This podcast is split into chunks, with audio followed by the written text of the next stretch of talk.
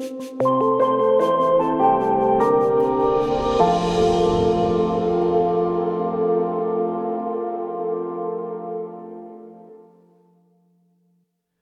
as you can tell, a color has changed up here somewhere. There's a little bit of red. Today is what we call the day of Pentecost in the life of the church. This marks the 50th day since Easter. So Easter is now over. Sorry to break the news to you. And Pentecost is here. And Pentecost, of course, is the day in which we remember how the Holy Spirit was poured out upon the church on that very first Pentecost. The word Pentecost literally means 50 days. And so it's the 50 days from Easter. It's also the 50 days that the Jews mark their feast, the Festival of Weeks, from the Passover. So it's measured by the same span of time between the Jewish faith and our own faith, even today. But we begin a new series today. You can see up on the screen Renew. And we're going to be focused for the next five weeks or so on how to live a spirit centered life how to live a spirit centered life. And we're going to start today by looking at how the Holy Spirit was poured out upon the life of the church on that very first Pentecost, and how the Holy Spirit is still being poured out and released in the life of the church even today. Now, as we read some of the stories of Jesus' appearance after his resurrection, for the most part, the disciples or the followers of Jesus either went back to their day jobs or they were hiding, one or the other. They went back to their day jobs or they were hiding. And the day of Pentecost, something shifts and changes. And what has changed is this is that it's time to go public. And this event on the first Pentecost Sunday is a very public event that occurs. So I want to talk first about how the church is a powerful community. Then I want to talk about how the church is a public community. And then I want to talk about how the church is a proclaiming community. Classic alliteration. Classic, all right? So let's talk first about the church as a powerful community. Now, my first exposure to the church as a powerful community is when I first became a Christian when I was 13. In the little town I lived in in Oklahoma, there weren't many churches there. There were a lot of very, very small churches that, you know, had maybe 20 to 30 people in them. But there were three larger churches in that town. One was the Roman Catholic Church, the other was the Southern Baptist Church, and then, of course, the third one was a Methodist church. And so I landed in the Methodist church because that's where most of my friends went to church when I first became a Christian. And lo and behold, when I came to that church, I found that I had become part of a Methodist church that was part of the charismatic movement in the Methodist denomination. And so it was more like a Pentecostal church than it was any kind of Methodist church that maybe you've ever seen. And I worshiped as a part of that church for several years. So that's what I thought Methodism was. And then I came back to California. And I came back, and it was very, very different. It was very different. But after not too much time, I crossed paths with a, a coworker who introduced me to another Methodist church in Anaheim. And the pastor of that church was a man named David Walker. And David was one of the early leaders in the charismatic movement in the Methodist church. And I was so thankful to have known David for 30 years until he died, well, probably about eight, nine years ago. David was the director of a conference on prayer and healing. And so for a week, every summer we would go off on a retreat at a Free Methodist campground, of all places, and we would have a time together for worship, for prayer, for quiet, even a little bit of free time. And it's there that I began to learn even more now as an adult, not just as a teenager, about the church as a powerful community. When we would gather for worship, there would be times for open praise, there would be time for people to speak a word of prophecy Yes, you would even hear people speaking in tongues. It was Pentecostal, my friends. Pentecostal. Part of my life for a good 20 years going to the conference on prayer and healing. And so when I talk about the church as a powerful community, I, I just simply want to raise the notion that perhaps there's a, a power from God's Holy Spirit that in many ways the church, not just our church, but the church, has yet to fully embrace and know to accomplish its mission in the world. The church is a powerful community. Now, what happened on that first Pentecost was an infilling or a, a baptism with the Holy Spirit. And it shouldn't have been a surprise to those gathered in that room in Jerusalem because Jesus told them that the Holy Spirit would come upon them. Even John the Baptist told them that the Holy Spirit would eventually come and baptize them with fire. So it shouldn't have been a surprise what happened on that particular day. It says in the text that they heard a sound like a rushing wind. They saw flame, like tongues like flames appear over their heads, and they all began to speak in languages that were not their own. Now, this was an interesting convergence because there in Jerusalem, there were Jews from around the world who were there for the Festival of Weeks. And so they were hearing them speak in their own languages when they were listening to what was going on in that room. And we'll get to that in just a little bit. But what I want to suggest here is this is that, that God has called the church for a mission. And the only way to accomplish that mission is with the Holy Spirit. Before the day of Pentecost, the followers of Jesus had largely gone back to their day jobs and they hid. And from the day of Pentecost forward, the church of Jesus, the community of Jesus, became a missional movement. It was a movement that was thrust outward. We never read again after the day of Pentecost a day when Peter went fishing. We never read about any of the disciples going back to their day jobs. Matthew never goes back to being a tax collector. Something shifted on that day, and it was when the power of the Holy Spirit fell upon all of those disciples. So it's interesting that if the mission God has given the church requires the Holy Spirit to accomplish that mission, why is it we talk so little of the Holy Spirit? We talk often about God. We talk often about Jesus. We, we focus our attention on the saving grace of the cross of Jesus Christ, but we spend very little time talking about the sanctifying grace of the Holy Spirit. The grace that's at work in our lives to empower us to do the mission God has called us to do. And so, in some ways, you can trace a line back for a, a, church that maybe isn't accomplishing its mission. It may not be simply because it doesn't know what its mission is, it simply may not have fellowship yet completely with the Holy Spirit that tells them what the mission is. What Jesus has asked the church to do is impossible without the Holy Spirit. But with the Holy Spirit, all things are possible. Even a Galilean fisherman who's never spoken public probably a day in his life gets up and preaches an eloquent rabbinic sermon about the promised coming of Jesus and its meaning for each and every person listening to him that day. It's a remarkable story. The church is a powerful community. So let's be clear. The Holy Spirit gives the church its capacity, hold on to your pew, please, for supernatural manifestations of power. Now, when we think supernatural, you think, oh, does that mean we can fly? No, no, no, that's not what I mean. Supernatural, but I mean by that isn't so much, don't think of a comic book. And don't even think of uh, going to a, a um, you know, um, oh, I won't even get into that. What I want you to dwell on is the capacity to do works that are beyond human capacity. The capacity to render mercy, justice, compassion, forgiveness, prophecy, healings, miracles, the capacity to do things beyond what is human capacity. That's the whole point of the Holy Spirit is to bear witness to a power at work within us that normally couldn't come naturally from us. And that's what I mean by a supernatural capacity. Please don't try to walk on water today. Work up to that, maybe. but what I'm suggesting, though, is that the way God's grace is known through us is by the manifestation of the Holy Spirit through us, not just our particularly charismatic presentation, which my Gen Z daughter tells me is called the Riz. Did you know that?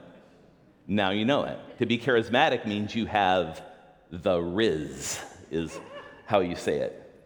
File that away for later use.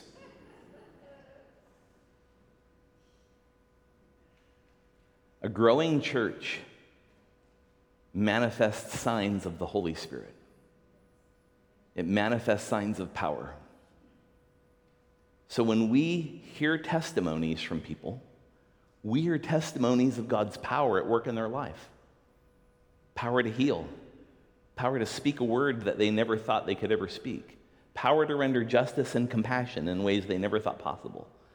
That's what it means to be a church filled with God's power. But let's remember something very important, and it's easy to forget. The Holy Spirit is not given to any one of us. The Holy Spirit is given to the community of Jesus. Every time in the Bible, whether it's in Acts or in the writings of Paul, where it talks about how the Holy Spirit is in you, that the word you is always in the plural, it is never in the singular. So, y'all helps us out a lot here. And all y'all helps even more. So, what happens is that we each receive gifts from the Holy Spirit, but we receive gifts from the Holy Spirit that work together with the gifts other people have. So all of the gifts of the Spirit complement each other. It's in this way that we are complementarians, not so much along lines of gender, no, but along lines of our giftedness of the Holy Spirit and how we all work together as a community to make a whole. That any one of us apart is not enough.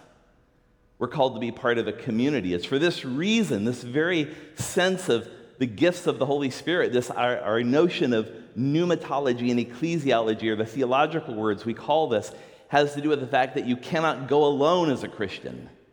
We must be together because the gifts I have only work when they're with the gifts you have. We together are the community of Jesus and a powerful community we're called to be. So, some questions for you to wonder about this week. What signs are there in your life of being filled with the Holy Spirit? How have you manifested the gifts of the Holy Spirit this week?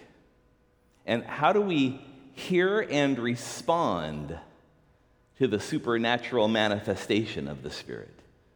The first time I saw something that was a little wacky from the Holy Spirit, I said it was wacky. I was arrogant. I wasn't open to what God was doing. Remember, it's the Spirit of the Lord that leads the church, guides us, leads us into all truth, very active in our lives. So I said there were three things, right? The church is a powerful community, it's also a public community. Now, when this event happened on that very first Pentecost, it was at the same time of a Jewish festival called the Feast of Weeks, or the Festival of the Weeks. And it was basically uh, a, a, a, festival of seven weeks of weeks. I, I don't mean to confuse you, but it's like seven sevens. That's where we get Pentecost from 49, seven times seven and then 50 days is the end of it, all right? So it's the festival of weeks. And so as the Jews celebrated Passover, 50 days later, they would have the festival of the weeks, which was typically their celebration of the spring harvest and their thanksgiving to God. Later on, by the second or third century after the time of Jesus, it became known as a day in which we commemorate the giving of the law to Moses on Sinai. And today, if you were to go to a, a, a synagogue, uh, last weekend or in this coming weekend, that would be the focus, that when the law was given to Moses on Sinai, the Ten Commandments. And so all of these Jews from around the ancient world are in Jerusalem for the Festival of Weeks. And they are there at that time of year more than Passover because Passover is still kind of in the shoulder season between winter and spring. And so sometimes the weather's not so hot in Jerusalem, literally. And so during the Festival of Weeks, a lot more Jews come from around the ancient world and gather in the city for this great religious celebration. At 9 o'clock in the morning, which is when we know this is happening, they're in the temple praying for a specific hour of prayer at 9 o'clock in the morning. And apparently, not very far away is this room where 120 followers of Jesus are gathered together when the Holy Spirit is poured out on them and all this commotion and chaos. So everyone who's gathered in the temple can hear and see what's going on in that room. This was not a secret room where the Holy Spirit was poured out, it was a public room. The church is a public community. And it says they, the people who were in Jerusalem said they heard the followers of Jesus speaking in their own language, which means no matter where they were from in the world, they could hear what was being said in that room in their own native tongue. And props to Lydia for getting through that list.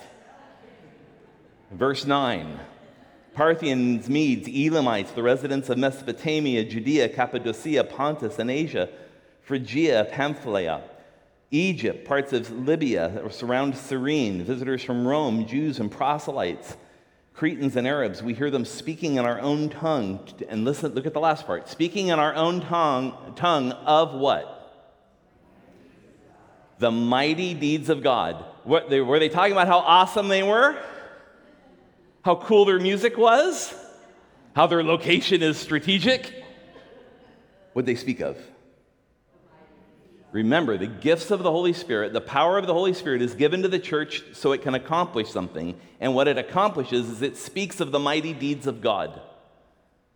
So, as we think as a church this year about the testimonies we want to be telling in the life of our church that Pastor Camille is working on all year long, the stories we want to tell are stories about that the mighty deeds of God in people's lives. We want to bear witness to that. So let's worry less for a minute about who was there and just wonder about these three truths. We'll put them up on the screen for you. Number one, the outpouring of the Spirit was heard and seen, it wasn't private. The story that it go, as it goes in Acts tells us about a sound people could hear and something they could see with their own eyes that were t- was taking place in that room with 120 followers of Jesus. Second, the message was spoken about what?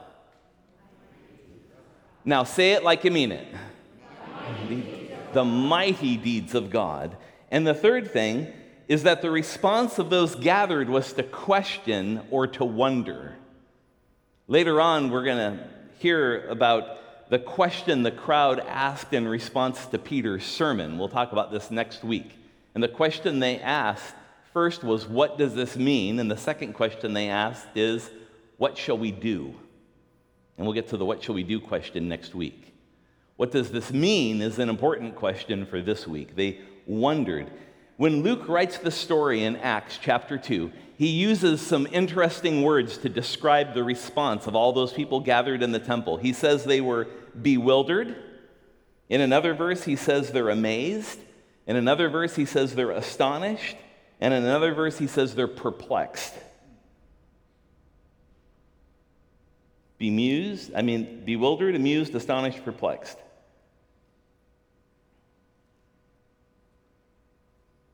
I'm not lost, don't worry. When was the last time someone said any of those words to describe our church. When people saw us in the public and they were bewildered, maybe, amazed, astonished, perplexed. All the people who were in the temple that day, they said, Are these not Galileans? In some ways, the crowd were simply saying that what is being manifest by these people is beyond them. Are these not Galileans? Are these not some country bumpkins? Friends, the outpouring of God's Holy Spirit is a public act, it is not a private one. It is not intended solely for the use of your prayer closet It is intended to be made manifest in the life of the church and the community. We're trained socially within the culture of America to not talk about two things. What are they? Religion and politics. I'm telling you, my friends, that Acts has a problem with that. The Holy Spirit has a problem with that. because there are two things that the Acts keeps coming back to again and again and again religion and politics in public. You're going to read about one leader after another leader after another leader after another leader that the Apostle Paul is going to stand in front of and bear witness to the gospel. That's how politics happens in Acts by bearing witness to those in power. Next Sunday at 4 o'clock, Pastor Camille is going to tell you later about an activity we have called a prayer walk. We're actually going to do something as a church, not in the building. We're going to go public next Sunday at 4 o'clock. We've done prayer walks before. That's not new. But I want to encourage you to listen carefully to what Pastor Camille tells you about it later on in our worship. We're going to meet here at church at 4. We're going to pray through our community of Queen Anne next Sunday afternoon. We hope you'll join us. It's one way you can go public. The church, my friends, does not exist for itself, it exists for the sake of the world around us. Oh, I'll say that again. The church does not exist for itself. It exists for the sake of the world around us. And that world needs wonder and awe. That world around us needs to be bewildered, amazed, astonished, and perplexed by us. But as we do that, we need to remember these two things. We must do more outside these walls as a church. We must do more outside these four walls as a church. And we must seek the release of the Spirit in our lives. How many of you would like to see this church grow again? I didn't say put your hands down.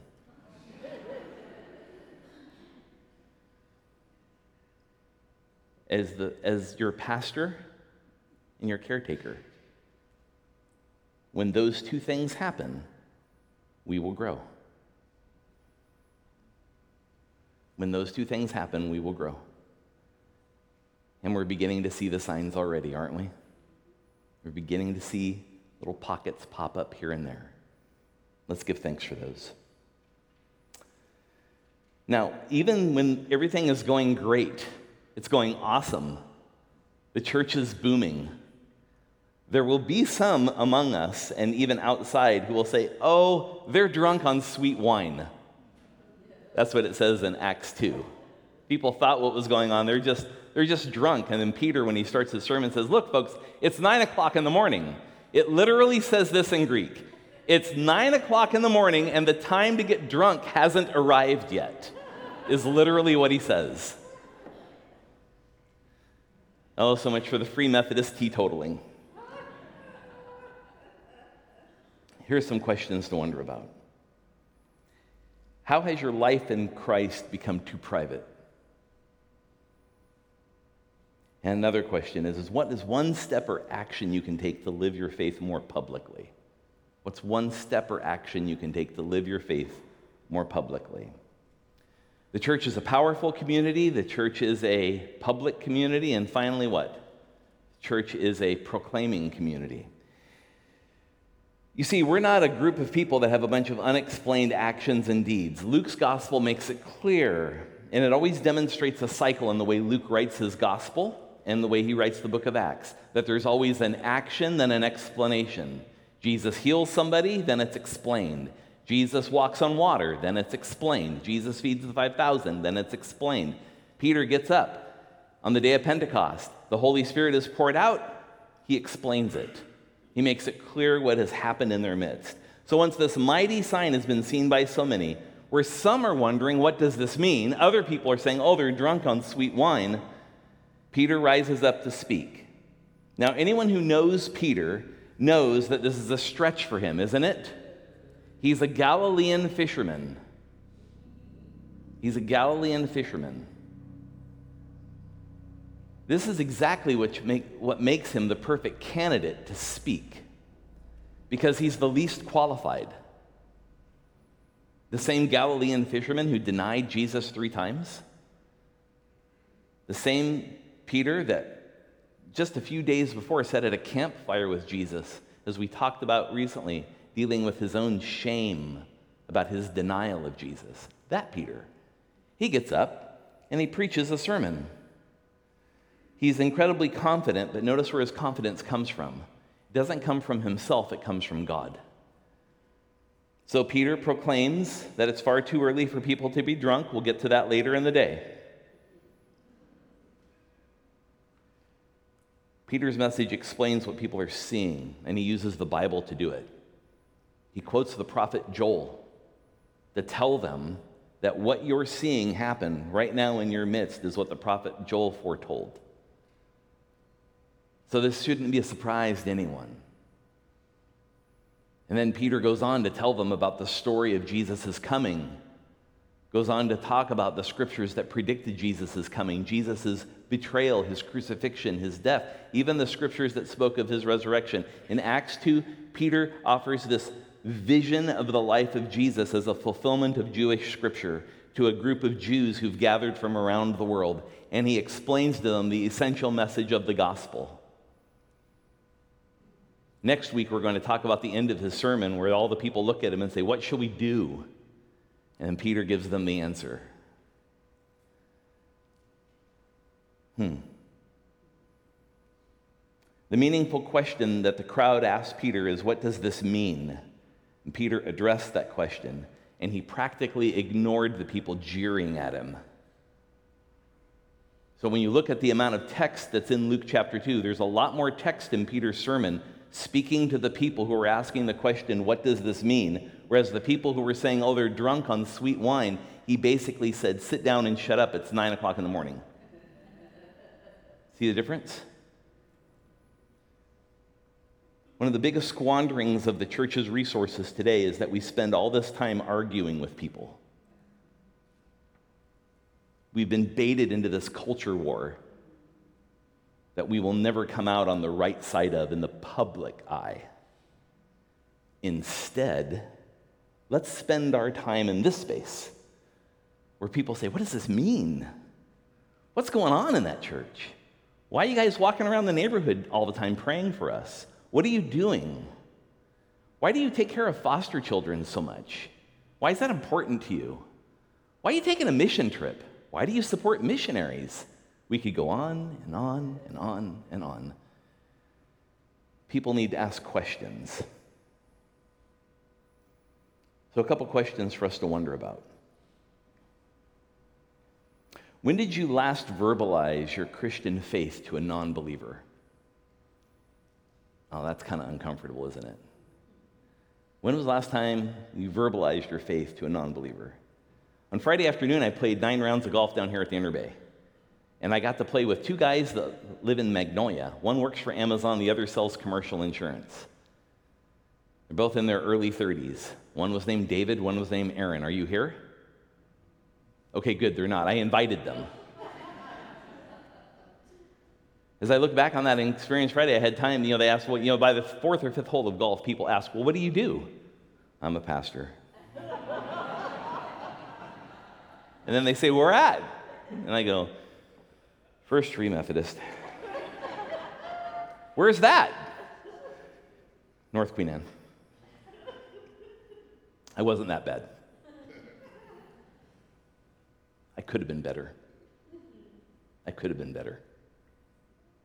Lots of opportunities. So we finished up our round of golf, take off our hats, shake hands with one another, and I said, Love to see you at my church sometime. You're welcome to come. Please do. And they said, Thank you. Thank you for the invitation. And maybe David or Aaron will show up one of these days. They'll probably sit in the back and make a quick escape when service is over, so watch out for them. a question is, is when did you last verbalize your Christian faith to a non-believer? And another question is, what often keeps us from sharing when the opportunity is right? When people are filled with that question, what does this mean? What keeps us sometimes from stepping into that to say, ah, I'd love to introduce you to Jesus and to tell our story of him. So, friends, as we finish this morning, I just simply want to put before you the, the possibility that we need a deeper touch from the Holy Spirit. That perhaps we need to center on this third person of the Trinity we spend so little time with. There's a reason we spend so little time talking about the Holy Spirit. Because it's the greatest attack the devil has ever unleashed on the earth is to keep the church from talking and thinking and wondering about the power of the Holy Spirit. Let us not be victims of that trick anymore. Let's pray.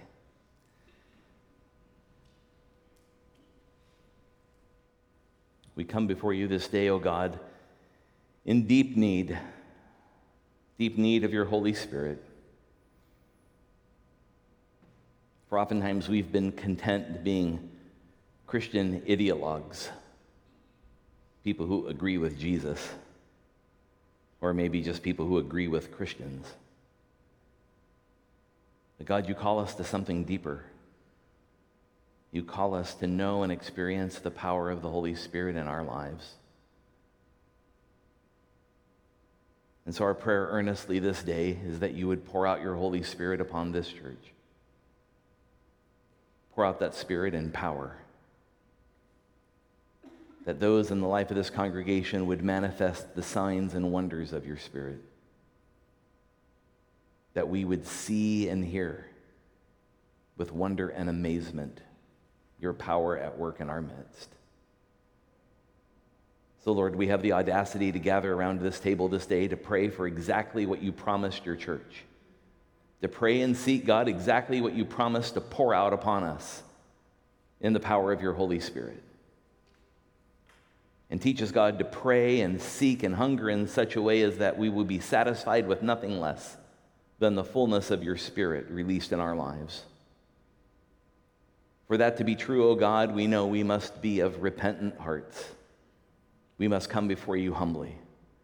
We must recognize that it is not by our merit we receive power from you, but it is by your good grace. Amen.